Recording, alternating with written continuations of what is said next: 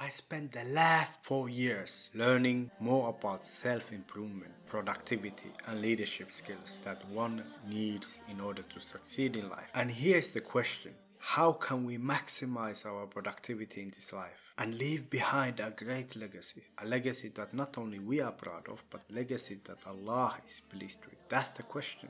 Join me and follow along as I learn from experts and share tips that help us to live productive and meaningful life and leave behind a legacy that we can all be proud of. My name is Adam and welcome to Productive Muslim Nation podcast. مرحبا ويا هلا فيكم انتم منا واحنا فيكم بالمحبة نحييكم يا هلا ويا هلا يا هلا ويا هلا ويا هلا ويا هلا يا هلا ويا هلا ويا هلا ويا هلا.